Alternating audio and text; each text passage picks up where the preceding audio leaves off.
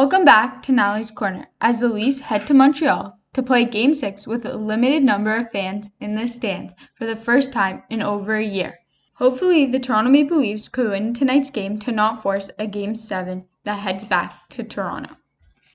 Nick Foligno returns to tonight's lineup after missing three games, so tonight's lineup is Hyman, Matthews, and Marner, Galchenyuk, Foligno, and Nylander, Mikheyev, Kerfoot, and Simmonds, Thornton, Engvall, and Spezza, Rielly with Brodie, Muzzin with Holl, Dermott with Bogosian, and Campbell gets the starting goal.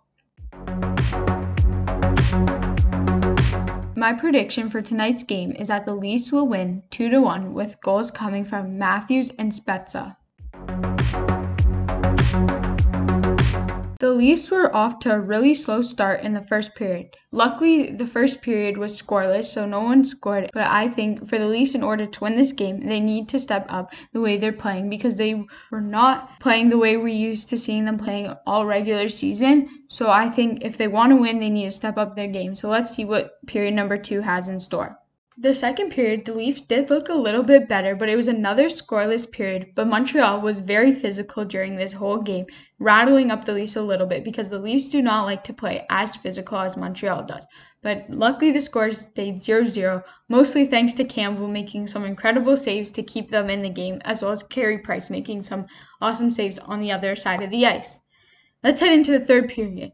Montreal goes on a power play early in the third period and there was a scramble in front of the net, which I thought was goaltender interference, but the Montreal Canadiens did score. Sheldon Keefe did end up challenging it for goalie interference, but the ref said that there was no goalie interference, so the Montreal Canadiens do strike first, so it is now 1 nothing. But after that, since the challenge did not go the least way, they still had to serve another penalty, and it became a 5 on 3 after Marner flipped the puck over the glass, and it was a delay of game penalty.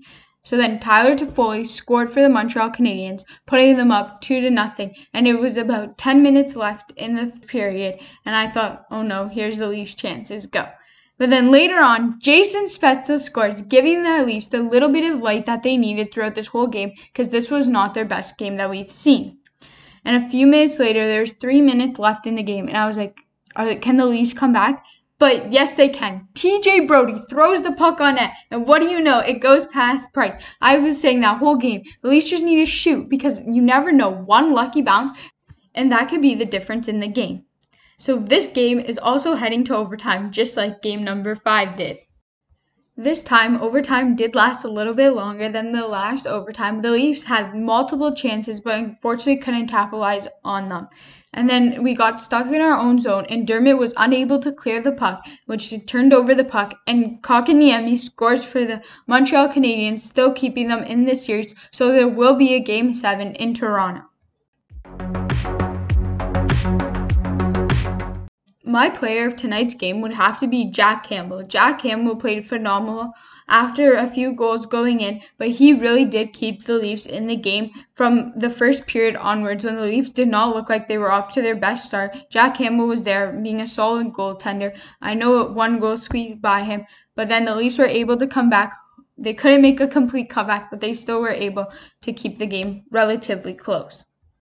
In a post game interview, most of the players said that they cannot start off a game like how they did in game six. With Nick Foligno said, This just can't happen. This is unacceptable at this time in the season. And I completely agree. I think the Leafs definitely can win game seven. They are the better team on paper and everything. It's just how much do they really want it? If the Leafs come out and play the Leafs game from the very beginning of the game and not let Montreal settle in and just start Right off the bat, I believe that the, this Leafs team can win and make a long playoff run.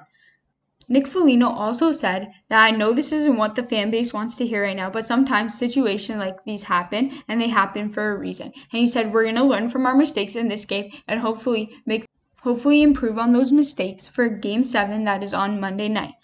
Hopefully Toronto can come out just like they did in game 4 and game 7 and shut down the Montreal Canadiens as we've seen them do as they shut them down 5 nothing and won that game. Hopefully they can do something similar where they started right off the bat, started playing their game, and hopefully they can win this series. Because I know as a Leafs fan, I would love to see it year after year. They just keep losing in game seven. I've never seen them win a series, so it would be really cool to actually witness them win a series. So I hope they can get it done on Monday night.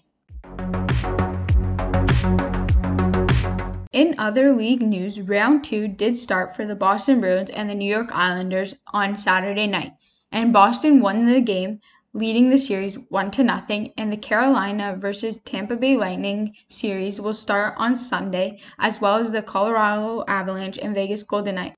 I think all those round two series are going to go the distance because they're really good teams facing off. So we'll see what happens. Join me next time as the Toronto Maple Leafs face off against the Montreal Canadiens for Game 7 of the first round of the Stanley Cup playoffs on Monday. If you like this episode, please subscribe, comment, and share. You can find me on Instagram at Natalie's Corner Podcast. DM me if there's something about the Leafs you want me to discuss. Everything will be linked in the show notes. Join me next time on Natalie's Corner Podcast.